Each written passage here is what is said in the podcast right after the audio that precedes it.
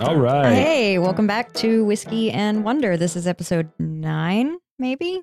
Yeah, I think so. Nine. It might be nine. It might be ten. It might be Might eight. be nine and a half. I don't know what episode it is, guys. It's uh That's okay. We're, who's keeping count? I'm Tyler, I am Megan. and we're back with you with hopefully some potentially awesome news and Yes. a brand new whiskey today. Yes, brand new whiskey. Um, so what is our potentially awesome news? So we have signed up for Flaviar. Yay, And- Flaviar. I know Megan talked about them on one of our previous episodes and Mhm. that they did not ship to North Carolina. And they are now shipping to North Carolina. So I take full responsibility and claim for that. And uh will do so until proven otherwise. Exactly. So Um, so we got our first shipment from them. We did. Um, so we are actually going to be sampling one of their whiskeys um, today. We are going to be drinking Jefferson's very small batch bourbon whiskey. We chose this one We did. as part of the package. Yep. Um, and it also came with three small sample sizes of a trial that we're not going to do today, but they are on the docket for future episodes. Yes, for future episodes. So eventually we will uh, have those tested as well. And every quarter we'll get um, some more whiskey from Flaviar. So thank you, Flaviar. yes, thank you, Flaviar, for sure. Have a round of applause. Yay! I like how in the applause you can hear people coughing. It definitely adds to the realism. It does. It really does. I love it.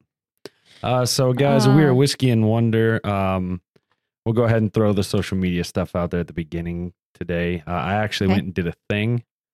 Tyler Um, did a thing. I did a thing, guys. Oh my God, what is Tyler's thing? I made a Twitter. Oh my Actually, I made two Twitters. I made one for the podcast. That is at Whiskey and One Day. And that is literally Whiskey and Wonder without the R because it was too long for Twitter.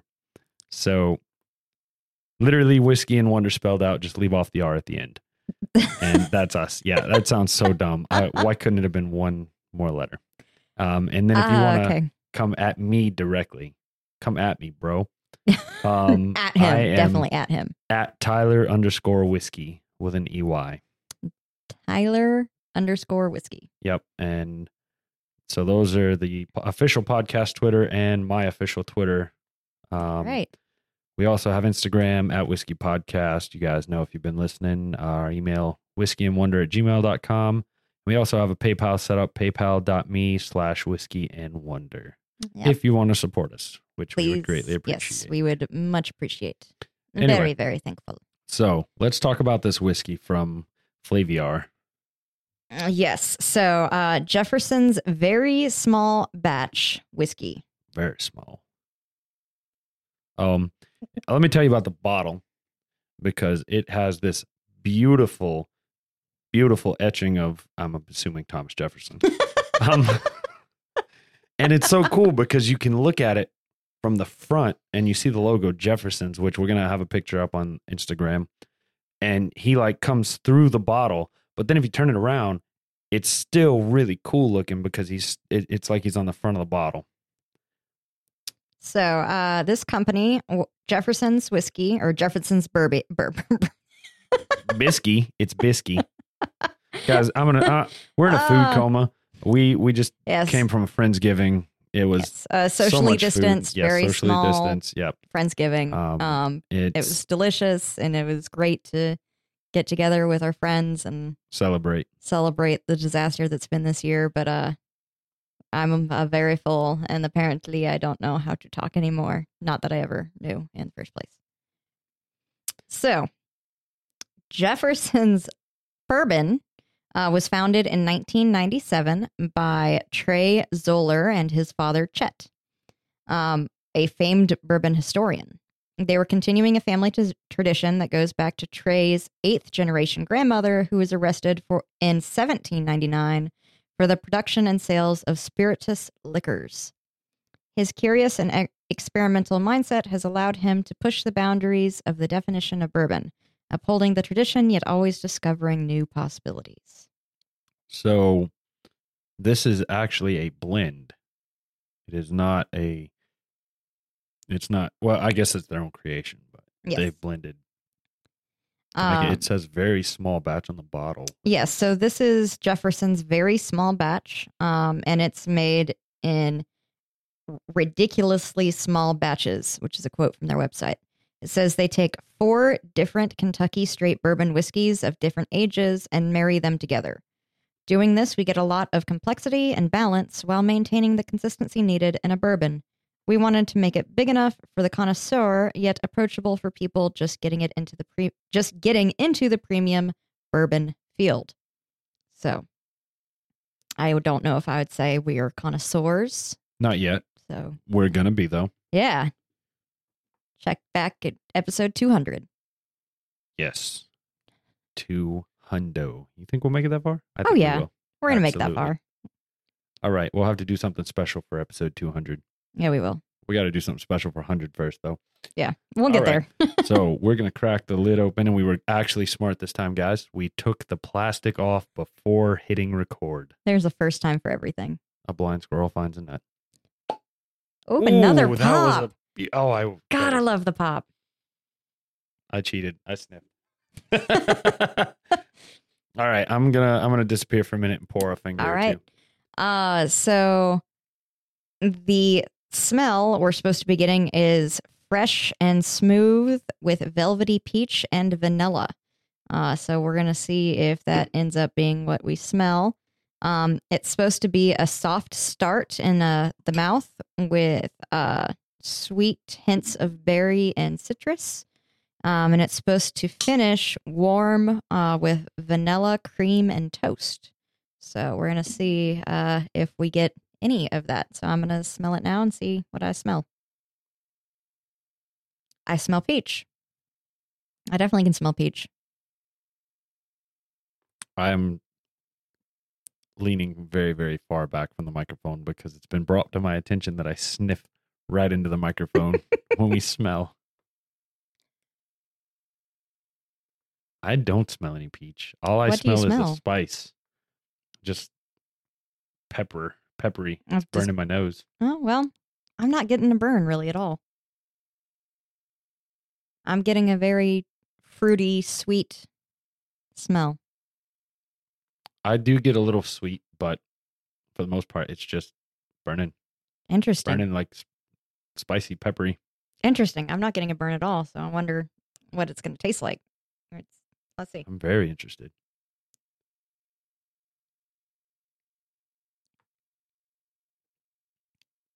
A little bit of a spike, but not bad.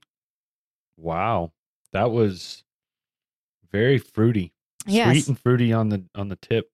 Very sweet and fruity. Um, it and it. You said you got a little bit of a kick there, Yeah. Like just a Did it- quick like it was- stab. quick towards the end. Yep. Mine's kind of hanging around. Mm, It's it was it was really powerful and intense for a moment, and then it's it's still hanging in the back of my throat though, the kick, and I haven't. yeah. Yeah. Yeah. I interesting. would yeah, I would not, agree. Not in a bad way though, by any means. No. It's definitely starts off very sweet and kind of kicks you in your tongue and tingles for a little bit. It's Yeah. nice. I Yeah, like it. It is. It's very nice. All Hmm. We will come back to this later. Absolutely. After we sample a little more. Yeah, see what we think at the end of the episode. Um, I think it is uh, my turn this week to teach you something, right? It absolutely is. If not, then we're gonna have a short podcast. All right, we've been whiskey and wonder. I, I can't stop the sound effects. If I could, I would have just started started the outro music, but I can't stop it once I start it. and Tyler's not going nearly as crazy with the mini board this week as he did last week, so I'm I'm very proud of him restraining himself. Not yet. Oh. the show is not over. uh okay. So to start off, I am sorry for the way I pronounce everything that I'm about to say.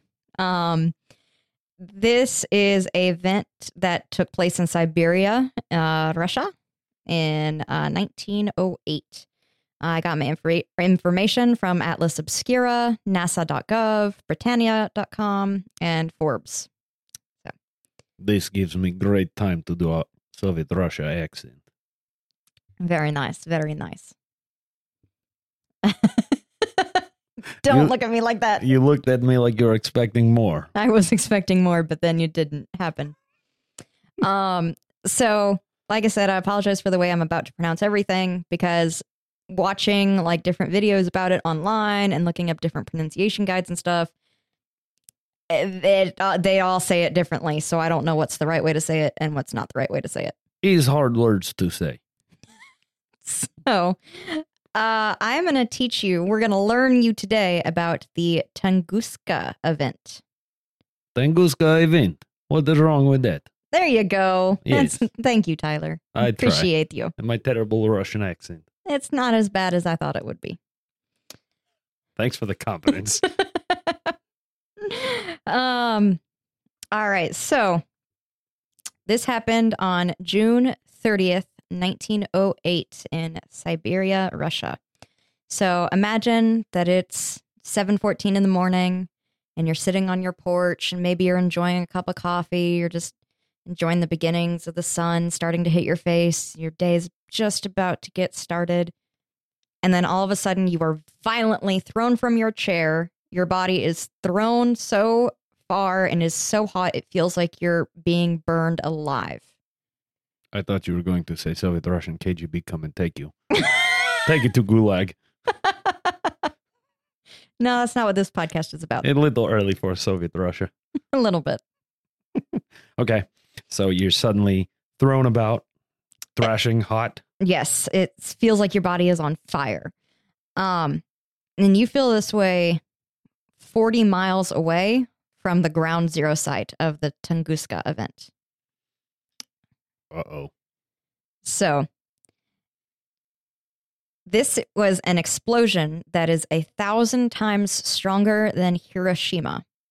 It obliterated the forest near, I'm sorry for the pronunciation, this is going to be hard, Podkamenenya. Podkamenenya. Tanskanyusha. no, po, Podkamenenya Tunguska River. I'm not even going to try. Yeah. like I said, I'm sorry for the Russian pronunciations. Can, These can we get somebody that speaks Russian to like email us and give us a actual how uh, you should actually yeah. say this? yeah Um so windows shattered hundreds of miles away from the explosion. Um shockwave ripples were felt all across Europe. Um the night sky stayed illuminated for weeks afterwards. Uh, it was bright enough in the middle of the night to be able to read a newspaper whether you were in London or in Asia you said for weeks for weeks Afterwards? after. Yes. For weeks afterwards. it was illuminated like that Yep. damn So this explosion um, wasn't talked about a whole lot when it first uh, happened um, because the locals thought the event was the god Agdi uh, coming to punish them um, by killing their livestock and destroying their agriculture. Um, so when scientists finally did get around to trying to study the event, locals were very hesitant to talk about it. Um, and uh, the the first exploration. Um, so this happened in 1908. Um, the first exploration uh, was attempted in 1921. Um, but the Siberian outback was just too treacherous. They couldn't reach the area where ground zero happened, and they had to turn around. Um, Leonid Kulik is the chief curator for meteorite collection of St. Petersburg Museum. Um, he led both the 1921 failure um, expedition and then the subsequent successful expedition in 1927, 19 years after the Tunguska explosion happened. so it took them 19 years to have a successful Expedition to get to where this thing happened. so have i missed something or have you not told us what this thing was? I've not told you what the thing is yet. okay Um, you if I you heard what uh Leonid Kulik did, you might have kind of got a little bit about what it is, but uh, yes, I've not uh, mentioned yet what happened. Just wanted to make sure. No, yes, So we know there's an explosion. there was a massive, massive, massive explosion. He's great big explosion over there. yeah, I, I, I am 40 miles away and on fire. yes, exactly. 40 miles away and feel like you're on fire. Not actually on fire. He survived. He gave that account. In in Russia, fire fire you. No. In Soviet Russia, you don't put out fire. Fire put out the you. There you go. That's one. um, so this expedition to get there, um, because in the middle of this forest, it took them forever traveling um along a river, and it was treacherous and just a disaster. But finally, they were able to get to where the explosion occurred. Um, and for 800 square miles, trees were just on the floor. There were estimated to be 83 million trees just knocked over from this explosion. Um. So you said this this was 19 years after when they finally got in there. Th- Had had no trees grown back, No, no, nothing had. and this is in 1908. 1908 is when it oh happened. 19 1927 is this first expedition. It couldn't have been nuclear. We didn't have nuclear capabilities back then. Oh, we're going to get to it. Yeah, I know. I'm I'm impatient. so because of the way the trees landed um, they all landed in like a circle. So they all ended up pointing towards the epicenter towards where ground zero happened. And as these scientists got to ground zero at the center all the trees were burnt to a crisp standing straight up like telephone poles lacking all their blan- branches. So this is uh, called debranching and it requires um, shock waves moving so fast that it rips the branches off before the momentum can reach the stem of the tree. So there has been another explosion that uh, also produced uh, debranching, and that happened 30 years later during Hiroshima when the bomb was dropped. And in the epicenter of that, there also were these telephone pole like trees because of the power from it hits so hard and so fast that the branches just fly off and it leaves the trees just stock straight. I I have a image in my head. You know, you've seen it almost in I don't want to say every horror movie, but like you know, in in a lot of horror movies and that sort of thing is what I'm kind of picturing. Yeah. You know, it's it's foggy and you see these type of trees Yeah. standing up. Yeah. Yeah, there's just no branches. Yeah, no branches, just straight dead trees. Yes. Yes. Um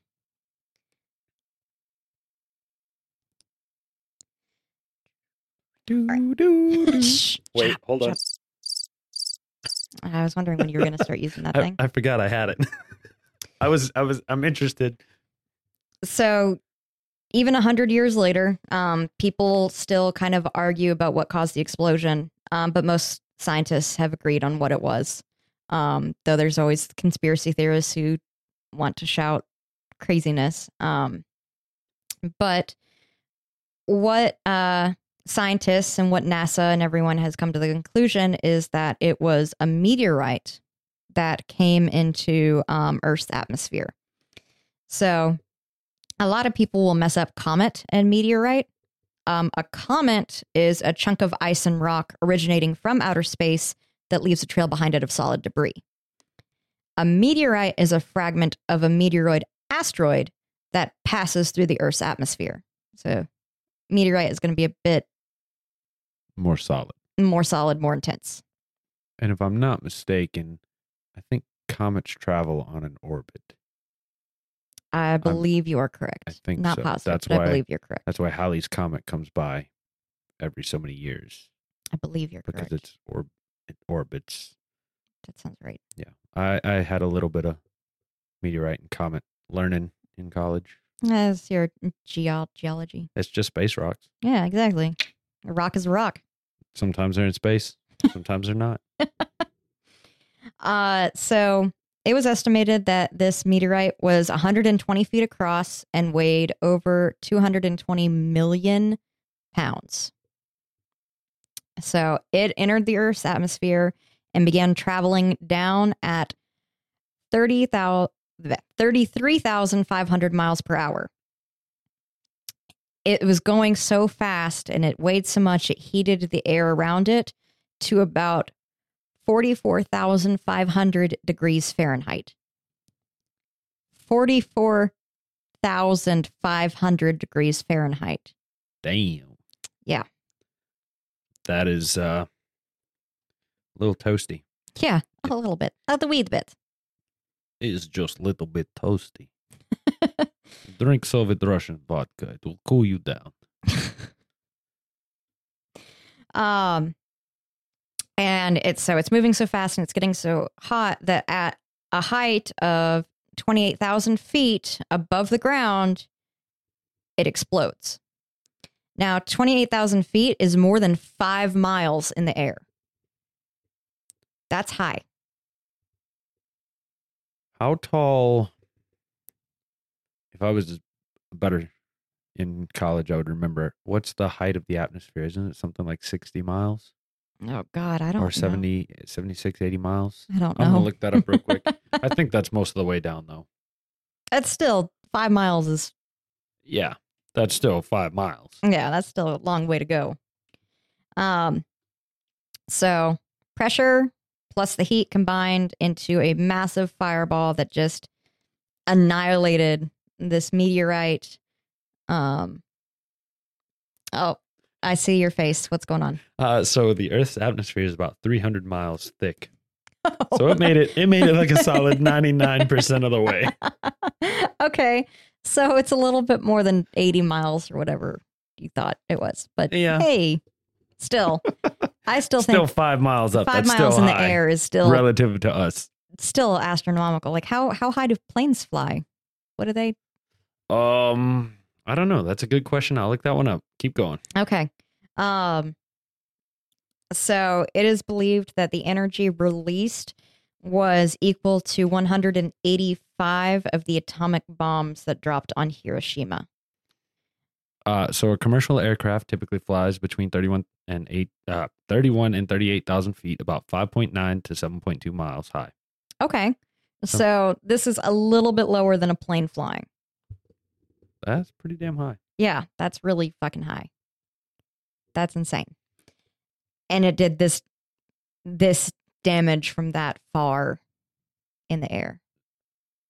I don't want to spoil anything you may have later, but I have a question. Can you go back to the stats about how big it was? I want to compare it to the one that supposedly killed the dinosaurs. Okay. I don't know if you did that in your notes, I did not. but I'm curious. Okay. So, what do you what, what did you have for the uh, impact diameter? Did you So have 120 feet. 120 feet. Yep. Okay.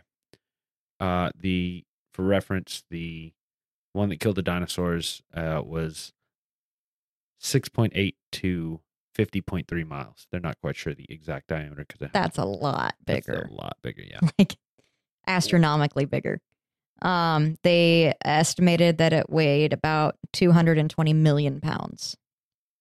I don't know if you're looking at the data for the dinosaur one, but I'm assuming it weighed. Oh, I'm sorry. way This more. is this is the crater, not the meteor. Oh, not the Let meteor. me- Let No. me see if I can feel find feel if I can Feel find it. the meteor. Feel the meteor. Ah, I'm one with the meteor.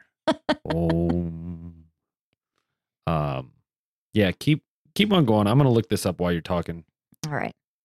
So this um blast was felt all the way in Britain. Um And Siberia is in uh, Russia. East Russia, right? It's in Siberia. Oh, it's Siberia's in Siberia. Thank you for a Russian history lesson, geography lesson. I appreciate it. Would never have known one country. um so uh let's see. We talked you talked about earthquakes on one of your episodes in the past. I did. I actually looked that up. That's why I asked if I missed because it mentioned it was it mentioned it was a uh astro uh, yeah, a comet or asteroid or something and said the magnitude and I was like, Wait, did I miss that when Megan was talking? Oh. Because you, I heard you mention the guy's job, and I was like, I might have missed that. While I was No. looking this up. Okay, good. Anyway, you're gonna compare it to an earthquake. yes. So it uh, registered as a level five on the Richter scale um, in London. Damn. So. Damn. Yeah. Um, yeah, if you guys haven't, go listen to the one on the 1906 earthquake to get a brief description of the Richter scale. Yes. I can't find Siberia on here. It's just showing me Russia. Uh, I guess. all of all of uh, Siberia is Russia. yes. We are all Siberia. Uh, it's it says Northern Asia, so I'm just gonna assume Northern Russia. I don't know. Um, Okay, so here it is. The Oh, you back, found him. back to the asteroid. oh nope. Uh, it was uh 11 to 81 kilometers in diameter. Um, so yeah, that was right. It it was that was the diameter of the um actual asteroid. So eight, 11 to 81 kilometers translates to or converts to 6.8 to 50.3 miles. The the other stats I have here are crater related, Crater? so I'm not going to give the give you those. Okay. Yeah. So uh, this was an itty bitty tiny pebble compared to the dinosaur meter. Yeah. But that's amazing that it, you know, still as big as it is to do that much damage in comparison to the one that killed the dinosaurs. Mm-hmm. That makes you wonder what's coming, what's going to fly out of space tomorrow. So, uh, fun news. Um, NASA scientists um, estimate that an asteroid of this size enters Earth at- Earth's atmosphere every 300 years. Yes. So- Well, you, with that being true, though, not to freak everybody out, Earth is, you know, 90, not 90, but the majority of Earth is covered by water. So it more than, more likely than not is going to hit an ocean. A So- big chance. Yeah. So don't, don't freak out and think we're all Yeah. going to die tomorrow. Yeah. Don't, don't go loot your neighbor. Please don't. 2020 is enough of a shit show as it is. You are right. Um, so because it exploded in the air, um, most of the asteroid was destroyed in the explosion. So there's no impact crater, um, on the site of ground zero or anything. That makes sense. The the impact that we would if it exploded five miles up, the only impacts we would see on the surface are energy related. Yep. So you're gonna see like the trees and that sort of thing. Yep. Interesting. And we're sure this was an asteroid and not, you know, super early nuclear tests. That from scientists all agree that this was a meteorite. Okay. It was not any supernatural intervention. It was not warhead testing, anything like that. It was a meteor. It was Okay. space stuff. Fair enough. I I mean I Uh, tend to believe that just because I mean space is crazy. We had an asteroid pass uh I think it was in the last 6 months Mm-hmm. that was it passed within a, a- very close distance. I don't remember what it was off was like top of my head. 300 million yeah, miles. It was something but- ridiculously close that NASA didn't see coming. oh, yeah. Wow. Exactly. so live every day like it's your last, folks. Words to Except don't by? don't go loot your neighbor. Still Yeah, don't, don't- still don't do that. be a good person. Yeah. good person. Um so it this is still one of the most talked about um explosions in history because it is one of the most powerful explosions in history. Um and there people argue that it was, you know, caused by aliens or armies or blah blah blah, but realistically, um this was just one of the wonders of our galaxy. And this is a weird place we live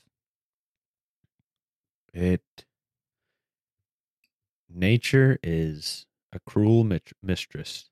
You never know. You know, you just never know what she's got up her sleeve. Yep. She is a fickle bitch. Yes, she is. and I love her so. Um, but that's what I have on Tunguska Nice.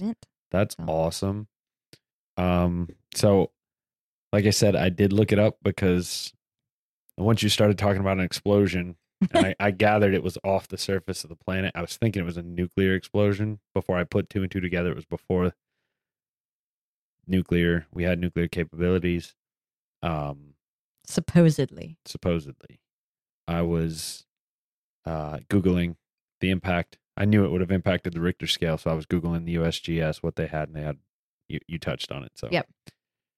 Um, so you said the scientists. Yes. So, what do the not scientists think? Uh, so people, there are people who think it's uh, alien activity. Um, there are people who think that it is um, early warhead testing. Um, there's people who think it was like some super natural magic explosion type thing, like just crazy people being crazy.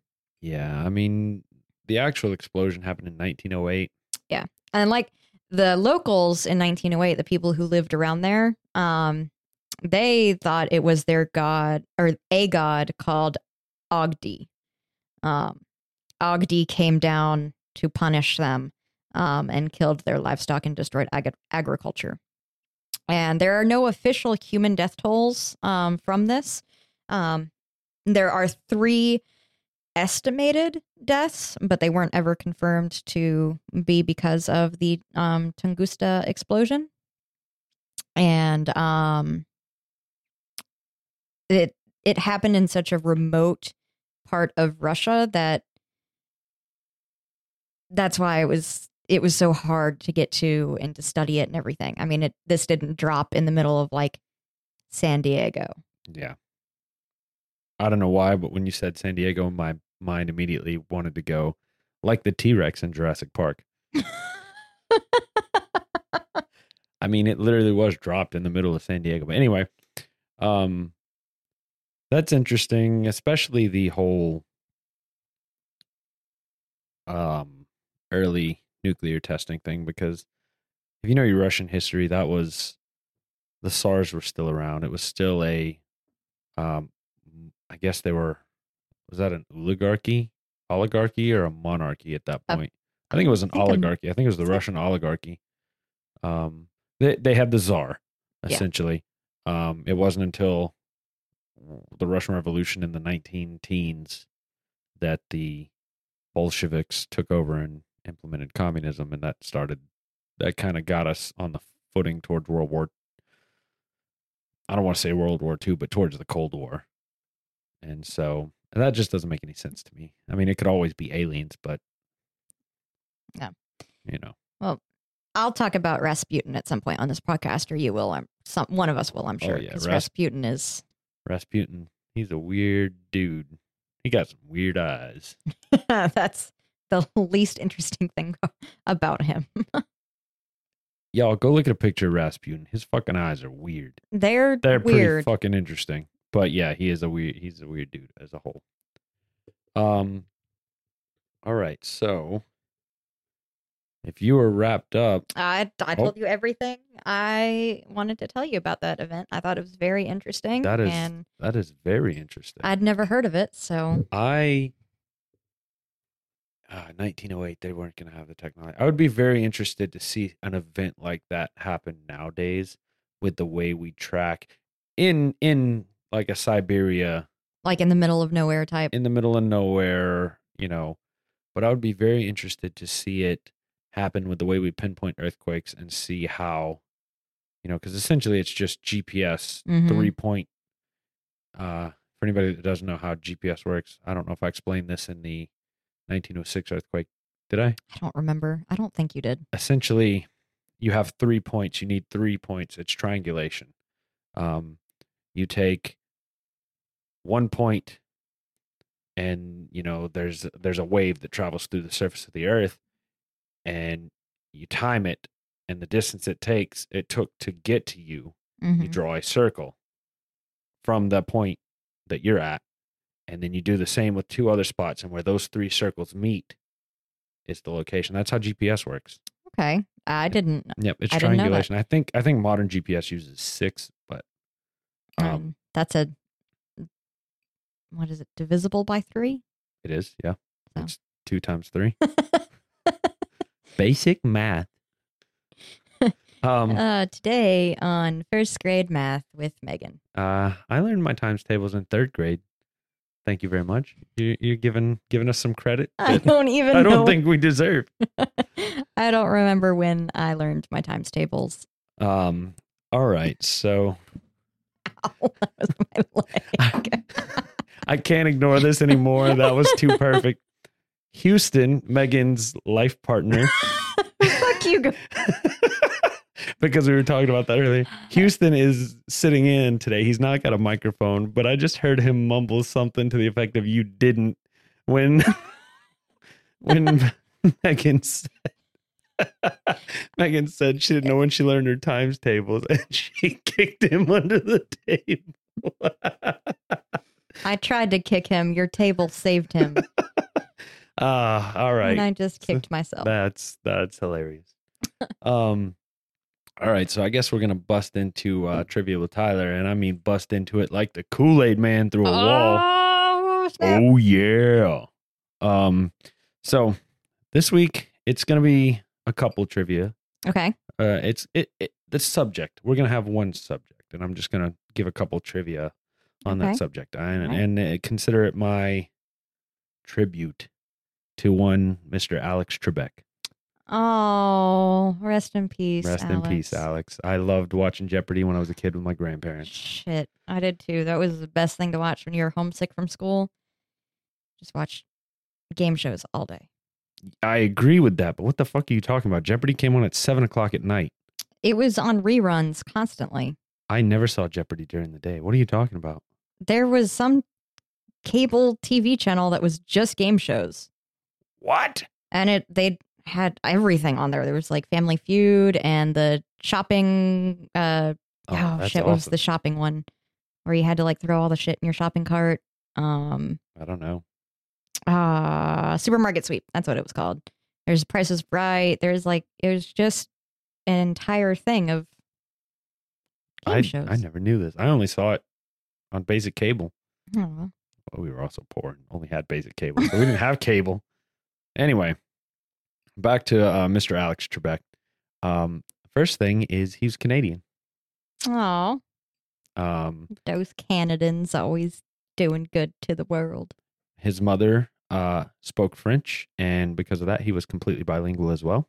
badass Um, he grew up uh, in poverty and was a sick, sickly kid. Hmm. Um, seems like he overcame that yeah throughout his career until the end. yeah It sounded like he put up one hell of a fight. Um, apparently, he was a problem child. um, he almost got expelled from the boarding school where his parents had sent him. Um, they- boarding school yeah, they'd sent him to a boarding school to straighten him out. okay boarding school poverty now i'm confused Oh, I, it was like a school to straighten him out. I'm sure it wasn't a it wasn't like a posh like no. I'm pretty Pip, sure pip. it was yeah. No, I'm pretty sure it was like a military kind of school. okay Um, and apparently he had a very intense work ethic.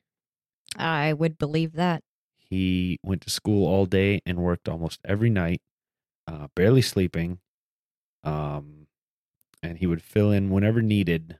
Uh, whenever the C- CBC, I'm assuming is the Canadian Broadcast Company, uh, whenever they needed a replacement radio announcer, he would fill it in. He Damn. he was just a, a boss. And hate to hear that he passed, but Yeah. unfortunately it's the uh it's the end for all of us. way of the world Hopefully it's not a meteor. Hopefully, it's not anytime soon. But Actually, maybe a meteor would be easy. uh, Just gone. Poof. felt like you were burning alive, though. Mm, I don't know. Well, I imagine it'd only be for a split second. I don't know. All right. So let's discuss the whiskey. All right. I have quite enjoyed this whiskey. Yeah? Yeah. Yeah. Um definitely one that I could see myself purchasing again in the future. That is Jefferson's very small batch blend of straight bourbon whiskeys. Um it's definitely fruity. It's fruity, it's sweet. Um there's not a huge kick to it. It has that initial kind of spiky flame. Um, but it's not bad.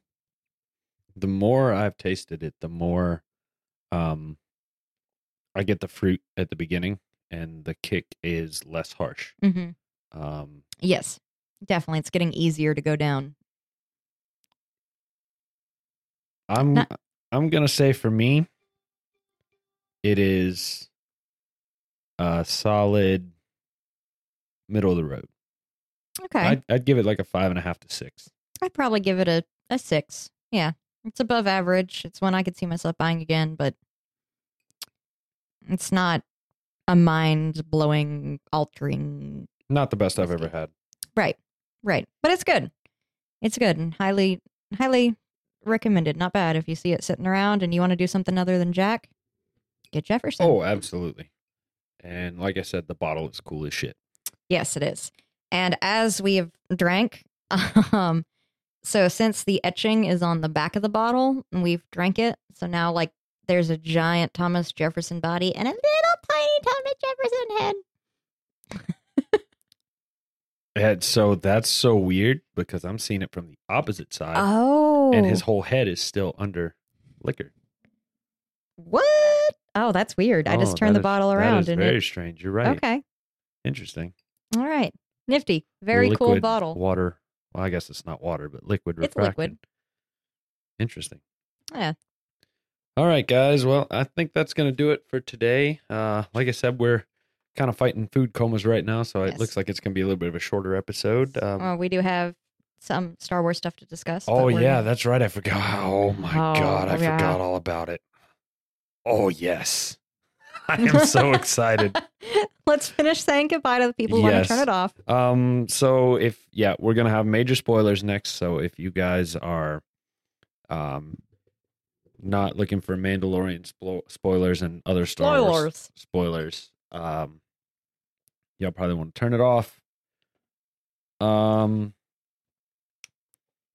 Also, one thing I I forgot to mention it last week before we got into the spoilers. I am going to try to get some stickers made up at some point. Again, whenever the company puts them on sale. Yes. Excuse me. Um. So that's in the works as well. But as far as your regular whiskey and wonder, this is uh this is going to be it. We'll give you a Yep. cheers here. If you want to listen to us talk about the Mandalorian, And stick around. for stick a little bit. around. We're gonna spoil Uh, stuff. Yep. Most importantly, don't drink and drive. Cheers. Are they gone? I think they're gone. The loser's gone. Get out of here. Ready? Ready? Ready? All right. Now, now that they're gone, Mandalorian! now that they're gone, let's talk about this. But Huh? first, Uh, okay. Let's talk. I gave you a homework assignment. You did. You gave me a homework assignment two episodes ago that I forgot about, but I remembered it. So, That's okay. I gave an extension on it. is this my top three lightsaber duels? This is your top three lightsaber duels. Okay, how are we going to do this? Do you want me to do like my third, second, first? Do you want to both give our third and then give our second, then give our first? What do you want to do? However you want to do it, but you go, and then I'll go, or I'll go and then you go, whichever one you want to do. And we can go. Let's do three, two, one, Three, two, one. and then do you want to go first, or Um. do you want me to go first? oh God. Oh God. Oh God. Uh. Uh. Um. You go first. Okay. Oh, all right. So I have my three. It's just putting them in order. Um, I would say number three Mhm. is Duel of the Fates. Um, from episode one, young Obi Wan, Qui Gon Jinn, Darth Maul. Okay, that Um, was that almost made my list. It was very close. I don't know how it didn't, but anyway, I mean, it's your number three, so it is. But only if it was purely on lightsaber battle, that would be number one. It's Mm, the symbolism of the other two that put them ahead. mm, So, okay. Um, that's just a cool fight. You get the first reveal of Darth Maul with the double-ended lights. Oh, and he was such a badass villain that they didn't do much with until Clone Wars, the Yeah. TV series, rolled back around. Um, but that would be my number three. Okay. I'm not gonna say much on that one just because I feel like the action, Okay. watching it, speaks for itself. I wonder if we're gonna have The same. the same for our other two. It'll be interesting. We're gonna find out. I think we will. So my second one, Do I tell you if this is one of mine top ones? I'll let you make that decision in the moment. Okay. I'm not good at decision making. Um, okay. What's your number two? So number two is Darth Vader versus Ahsoka Tano. When he, spoiler alert, if you haven't seen it in Rebels, when she slices his helmet and you see his face and you Oh hear his voice, God. It and Ahsoka, it's it gives me goosebumps. oh it talking about it gives me goosebumps. oh, it's that's powerful. Uh, that that one fought really hard for n- my number one spot. It did end up in my number two spot. all right, so we're in agreement on that. Yeah. Um that there's so much symbolism and so much storytelling in just that one fight scene between them as Ahsoka realizes that her her mentor, her friend It's is gone. gone. Yep. And that's uh it is a very, very powerful scene. and, just the line she delivers, "I'm no Jedi." yes. It's and just how she talks about she's not going to abandon him this time. Oh god! it's oh, amazing. that is that was really well done. I have Yes. not seen Rebels, but I have watched that scene a ton. It it's fan uh, phenomenal. Yes, great. All right, so I'm going to go to my number one now. okay. It is Obi Wan Kenobi versus Darth Maul in Star Wars Rebels. Okay. This is not on my list. So Really? why is this your number one? because I watched an interview with um I don't remember the guy's name, but he was essentially third down from George Lucas and he said my boss talks to George and George explained this scene breaking down this way. And once I watched how he broke it down, I was like that makes so much sense. It's such symbolism. And so have you seen the scene where I think I showed it to you a while back. You have to finish your sentence. Which scene? Have you seen the the, scene? fight? Yeah, the fight. Yeah, yeah. Okay. So you know which one I'm Yes. talking about. Um, so to start with, when Maul attacks Obi-Wan, and at this point, Obi-Wan's an old man, like Mhm. living on Tatooine, like we saw in uh, episode four, the very first Star Wars movie. Um, Obi-Wan takes his stance like he does Mm-hmm. in Attack of the Clones. Obi-Wan, the warrior. Yep. And then all of a sudden he changes to I remember having this he, conversation with he you. changes ah, I forget the order. He changes to his his stance that he takes against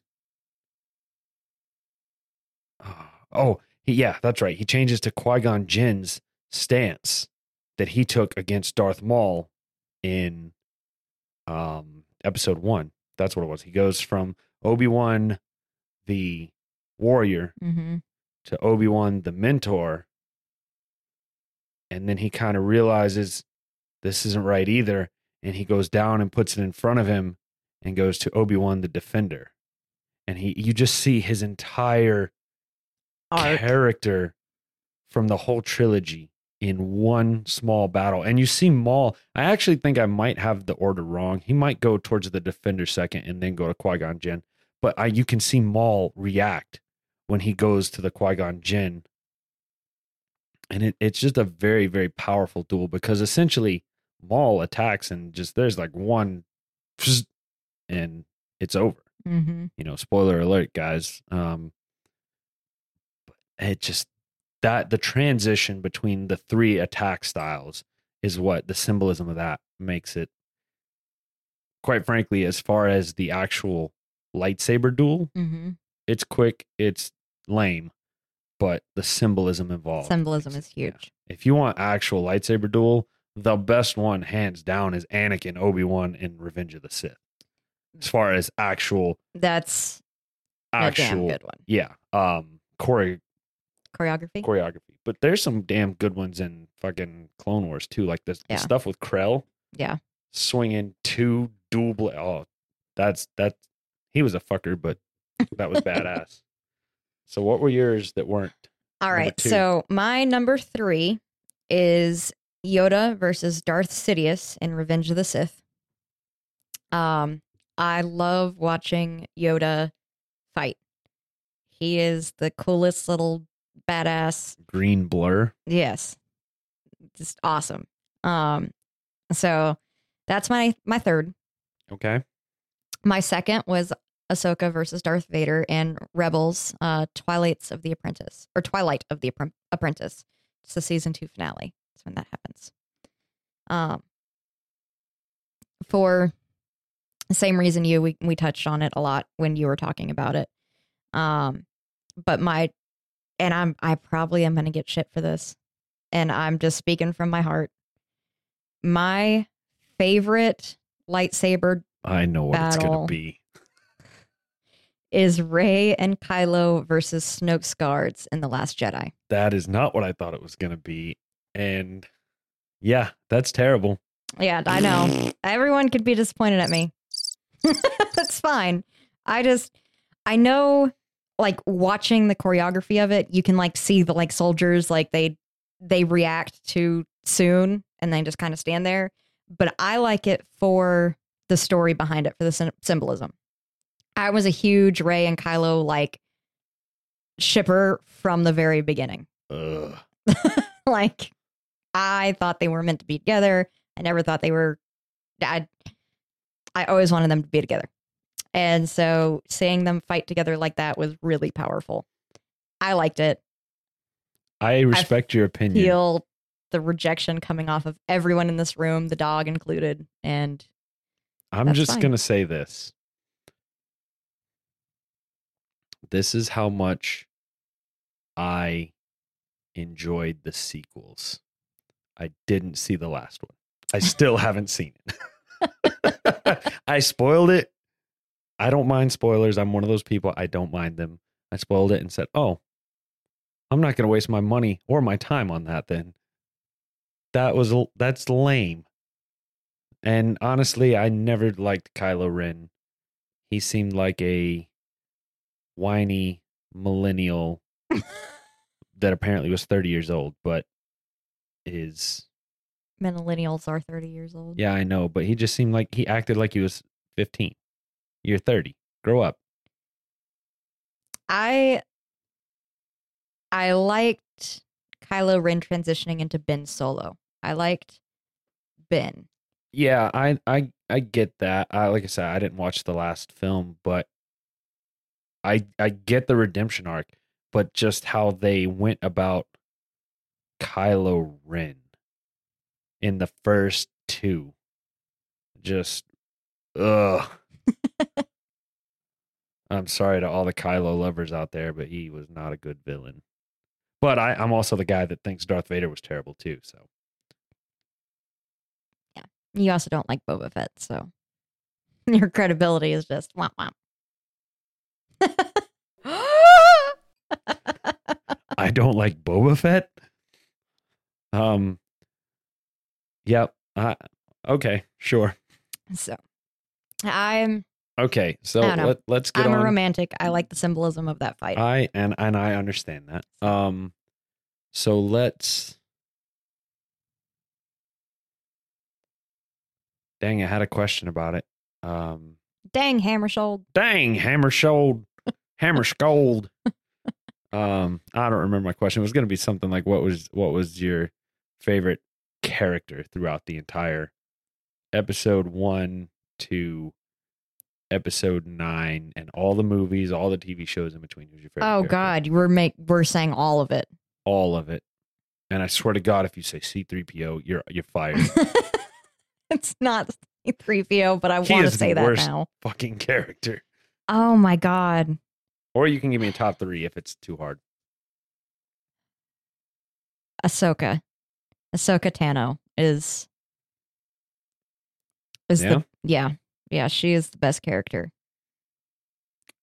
I think she's probably my number three. Who's above her? Ooh. If all right, so I'm gonna break this down.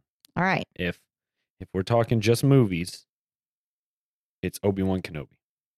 Okay. If we're talking all things which I said, so this is why I put him at number one, it's Anakin Skywalker prior to Oh, but Darth Vader. okay. Hero Anakin Skywalker. Hero Annie.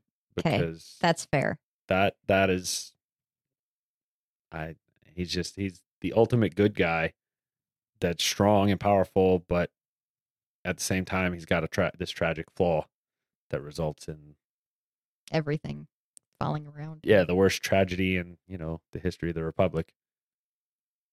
All right. Enough enough who likes what about Star Wars. Let's talk about this uh let's talk about this new Mandalorian. Mandalorian which, episode. by the way, let me episode tell you, three.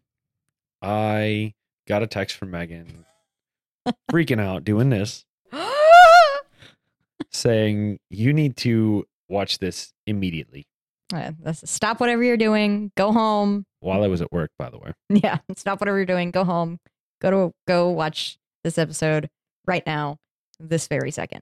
Um, so naturally, I did it as soon as I could, and it was good. It was. I will say it this way. It gave me a reason to be interested in The Mandalorian. Okay. When it was just Mando flying around with Baby Yoda trying to get him back, I don't give two shits. this is Tales from Space Cowboy. Now, do you want to drop the bomb of what happened? Because your bomb and what interests me are two totally different things. What? The thing that you were freaked out about that you went over, yeah. it was cool. Unless you're talking because what you texted me about, right? That's what you freaked out about. Yeah. Well, let's just say it. Bo Katan. Yes. You freaked out about that. Yes. I did not freak out about that. No, but No. she's She's badass. She's awesome. she is Sh- Death Watch. She is Death Watch, and that it's awesome. It got me more suckered in. But when they mentioned Ahsoka at the end, Okay. that hooked That me. yes. I want to watch for Ahsoka.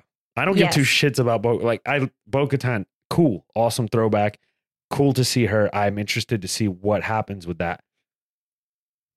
But when the episode progressed and you could see it, they were going to go their separate ways in a way, which you know they're probably not realistically. But when they were like Ahsoka, okay, I'm in. You've got me next week. I will be parked in front of my couch, in my couch, on my couch. One of those. Somewhere. I'll be in the I will- vicinity of be- the couch. I'll be orbiting the couch next Saturday morning because I'll be working Friday night. But I will make sure I watch it Saturday morning. yes. I, I, I have not felt that way about a Mandalorian episode yet. that I I really enjoy space westerns, so like I love Firefly series and um I thought like that's a lot of fun.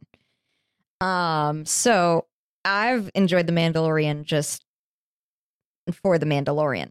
Um but seeing Bo Katan like actually as Bo Katan and she like takes off her helmet and she looks just like she looks like in the cartoon, but now she's a human. Like, That- that that was so cool and it was like an immediate like whoa are they gonna like tie into like the rebels storyline are they gonna finish the rebel storyline like what are what is happening All right. So you said some things that I want to address. Um, number one, I have not seen Rebels. okay I will throw that out first and foremost. Uh, so I don't know how she intertwines, but I do know her from Clone Wars. I can't get over the animation style of Rebels. I just that animation style weirds me out.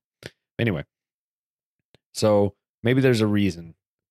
Maybe I need to watch Rebels. But um the other thing you said was I I did some digging and to see if it was the same person that played her voice in the Clone Wars. Oh, I didn't know if it's the same voice actor. It is. It is. The actress that plays her is the voice actor. So that means in the Clone Wars, they made Bo Katan look like the voice actor. the voice actor, which was really fucking smart. yeah, it is. That's genius. Yeah, it is. I wonder is And is there more like that in the Clone Wars? Like, did I don't know. I'm gonna I- have to I look know, at the voice acting um, cast. There was something Ray Park came back and did. Uh, that was Solo. Hmm That was Solo. Spoilers for Solo, guys. Um, sorry, I couldn't sound more enthused on that one. Um, but yeah, Ray Park came back and did some things, and I think he did the voice of Maul in Clone Wars. I'm not sure on that, but yeah, I you know I, I just thought that was very interesting, and I just want to say that is one gorgeous woman, uh, Bo Katan. She is Yes. very pretty. Yes, she is. She is gorgeous. Um, but I'm very excited um to learn more um about if they do go into any more about Death Watch and the Mandalorian. Um, because a lot of people didn't want to check out the Clone Wars and stuff because it was a kids' TV show.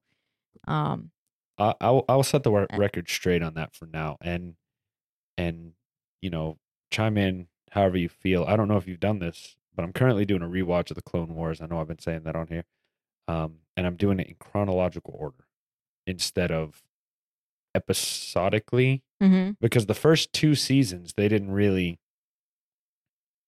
They just kind of it was just like a cartoon yeah, they it wasn't stories but once you get pretty much halfway through season three it's like three episode trilogies yeah, that tell stories Yeah. and so if you haven't watched it in chronological order it doesn't necessarily make sense would you agree yeah. I'd agree. Okay. Um So what? When? What did you start watching it at then? Season three or i started from the very beginning okay? there's two episodes and then there's the actual movie Okay. and then it starts and then there's a you can google it there's a site that lists all the episodes in chronological order Okay. um and i just go based off of that I, and once you get to like halfway through season three everything is just in order In order that. anyway. Yeah. Um so it, it's really cool to do it that way um but it's one of those it, it it just it makes it 10 times better in my opinion Yeah. um i i keep having to remember with the mandalorian that it's after the empire Yeah. that's the thing. It's like this is we're talking about Ahsoka fighting Darth Vader and the Empire ending, Vader dying, and Ahsoka's still around. Still there. Yeah. yeah, she's so it's middle aged. Yeah, it's interesting. Um, I I remember reading about when they cast who's going to play Ahsoka, um, like months and months ago, and I don't even know if they confirmed it was for Mandalorian or if they were just talking about it being in uh, the Obi Wan TV show or what. I Um, thought at one point there was talk of an Ahsoka spinoff. was there? Might have been. I don't know. I don't know. I remember. just remember getting psyched about maybe seeing her like for real. Um, and then now knowing that she is going to show up in the Mandalorian is super exciting. Um, still hanging on to that. We're going to see Boba Fett again. Hoping that wasn't just hoping that wasn't just a little tease thrown in there by Disney to say like, oh look, telling you last episode I know. of the season. Um, did you ever see the deleted scenes for any of the movies? Mm, Maybe I have. You, you Like, I- right? I'm going through a tunnel. Um, so you mentioned seeing Ahsoka in real life. Um, there's a deleted scene. Uh, you've seen Clone Wars, right? Yeah. Shaak Ti, the uh general, the Jedi that's I forget what species. I almost said breed. what species Ahsoka is. Um, but she's one of her species. Anyway, Grievous kills kills her. We see it in a deleted scene Oh. um, for episode three. So that kind of gives you a snippet of what Ahsoka looks like. Megan's googling. yeah. Um, but yeah, I, I overall with this episode of The Mandalorian, it gave me something to watch for. I thought that the creature they were going to have captured when they when Death Watch first appeared, uh, I thought that creature was going to be the thing that ate Boba Fett. I was like, this is how he ties back in. Like we're going to find out he's going to come like busting out of this thing or something. oh, that would have been hysterical. But do you have anything uh, Um, else on the Mandalorian this week, or I do not. I'm in such a food coma that like I'm like brain fog? brain fog. I want to go to bed and it's eight o'clock in the evening. Oh yeah. And I stay up until like two a.m. I don't. I try to go to bed as early as possible. No, I I am a night owl. I stay up all night, and so this is feeling like this right now. It's very strange. So I'm like out of it. Uh, well, all right, guys. I guess that's gonna about wrap us up this week. Yes. Um, as always, we appreciate y'all listening. Um, we're trying to work out some audio kinks. Lately, we've we've figured out our our intro music is a little bit louder than our speaking, so we're trying to work on those and Oh. get those. Everything's a work in progress. We're just a two man team. Yep. Um, So we're we're making it happen, Captain. And all the all the support you guys give us is huge. So thank you for that. absolutely, Um, please Like rate us, us. follow us, rate us, give us five stars. Yep, tweet us, Um, subscribe, all that jazz. subscribe. Definitely remember when we get to 200 subscribers, Tyler's gonna shave his beard, and I'm ready for it. Yeah, I'm regretting that one now. anyway, I'm a man of my word. I will stick to it. I'll- 200 subscribers, guys. I'll Come on. full Fu Manchu. Thank God we're only at like 30. Uh, anyway, I reckon that's going to wrap us up this week. Um, Yeah. Go out and get yourself some Jefferson's very small batch blend of straight bourbon whiskeys. Very tasty. Um, don't drink and drive. Thank you, All guys. right. Cheers.